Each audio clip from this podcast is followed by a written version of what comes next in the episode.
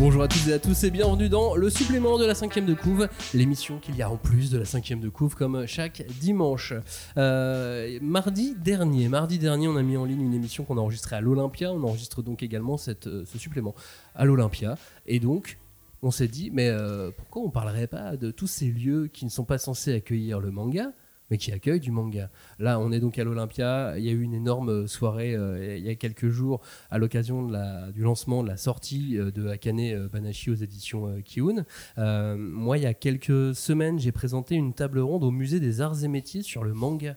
Oh, comment tu te la pètes Non, mais c'est surtout, il y avait la, no- la loge de Napoléon III à côté de moi et euh, j'étais pas dedans, moi j'étais dans- Juste à côté. scène. Lui non Euh, plus, je crois. lui non plus. Et, euh, et donc j'étais là en train de parler de manga, on parlait du manga euh, du mouvement de la Terre, euh, euh, avec tout un tas de, de- de gens très intéressants.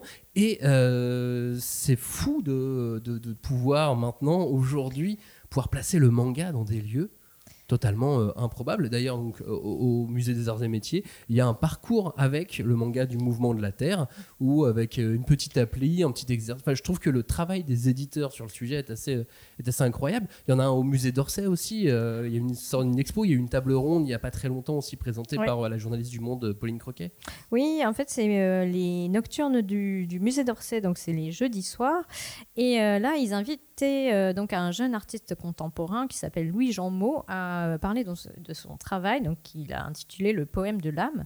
Euh, et euh, c'est un, un, travail qui est inspiré vraiment euh, beaucoup par euh, bah, la l'esthétique japonaise, euh, le haïku aussi. Enfin, pour lui, il y a une euh, corrélation très forte entre euh, bah, sa lecture du manga, en tout cas du manga d'action, et son travail sur le- les mots, sur les peintures qu'il fait. Donc, en tout cas, c'est possible donc d'aller voir son travail jusqu'au 7 janvier. Donc, euh, Ça n'hésitez laisse, pas. ça laisse de la place. Voilà. Euh, à Aubusson aussi, au, Ah bah musée, euh, au musée de la tapisserie, il y a des choses assez, assez, assez incroyables. Moi, je trouve ça génial de, de sortir le, manga de la librairie. Non pas que euh, pour tous les libraires qui nous écoutent, c'est un problème de le trouver en librairie, au contraire. Mais c'est bien aussi de la, de la voir ailleurs. D'ailleurs, euh, il y a de plus en plus aussi de, magasins qui vendent des mangas, mais qui sont pas censés en vendre. Ouais, bien sûr, et c'est une bonne preuve que le marché se porte bien et que notre combat fonctionne euh, au fur et à mesure. Parce que, mine de rien, maintenant que la grande presse se parle du manga aussi, tu vois, les grandes chaînes de télévision aussi, eh ben en fait, c'est ça. Toute l'idée euh, toute l'idée autour du manga et de faire connaître le manga, ça a été toujours d'aller chercher du public là où il n'est pas forcément. Et euh, je pense souvent aux Gouttes de Dieu dans ce cas-là, parce que pour moi, c'est un peu le premier manga qui est sorti des, euh, des, des sentiers habituels de la librairie.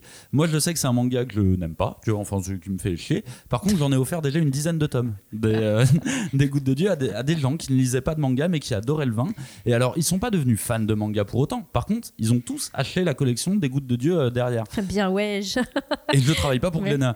Et- mais je trouve que c'est vraiment hyper intéressant de dire qu'en fait, il faut toujours partir du principe que ton lectorat, tu le connais, ton, ton lectorat, il te suit déjà de base, mais comment faire pour aller chercher le public, euh, le public qui est ailleurs? Et ça, c'est le plus gros défi de tous les éditeurs au final, et pas que en manga. Mais je trouve que ça, c'est une vraie belle preuve que le, le, le, le combat, euh, combat ah, je vais pas dire qu'il est gagné, c'est loin d'être le cas, mais c'est des petites victoires qui, moi, me font vraiment plaisir au final. Ouais, et puis c'est effectivement le gros défi des éditeurs. Euh, Maintenant, on voit, euh, cette année, il y a eu euh, comme gros lancement Gachakuta, il y a eu Tsugai, là, il y a Akane Banashi. À chaque fois, ils vont essayer de, de trouver des lieux. Alors, parfois, c'est en faisant des pop-up stores, parfois, c'est euh, en, en mettant le manga dans dans d'autres endroits. Moi, j'avais vu il y a quelques temps aussi des mangas qui étaient vendus chez Kiabi. Bah tiens. Tu vois, parce que euh, là, j'imagine que Célio, ils font de plus en plus de, Ouais, ouais, bah ouais, oui, de c'est vrai, collab, ça. de, euh, de collab. Je... Full Metal Alchemist. Ouais, euh, Ouais, ouais. C'est euh, c'est de mettre des détectives Conan chez Uniqlo. c'est euh, non mais voilà c'est euh, La culture manga est partout. En fait, ça, je le tiens de, bah, d'une personne japonaise qui est venue me voir il y a pas longtemps.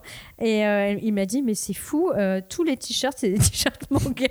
Mais il a raison, hein, il a raison. Et il, il trouvait ça dingue, en fait. donc voilà aller au musée mais aller au musée voir des mangas. C'est ça qu'on voulait absolument vous dire. Et on Oui, voulait ou- aussi dire euh, à lisez surtout euh, Del Movimiento de la Terre. C'est ça le Oui. mouvement de la terre. C'est c'est Trop très bon bien. manga, super. Et euh, Ouais. non, non, mais euh, en plus, si vous êtes, euh, si vous êtes en France d'ici, euh, d'ici la fin d'année, je pense qu'il y aura des très grosses annonces d'expo qui peuvent être assez, euh, assez intéressantes sur, Ah. euh, sur Paris. J'en dis pas plus. Ah, ah, il garde les infos pour lui. Euh, c'est pas à moi d'annoncer ce genre de choses, bien évidemment. Et donc, on vous remercie de nous avoir écoutés. À bientôt. Ciao. Salut. Salut. Merci.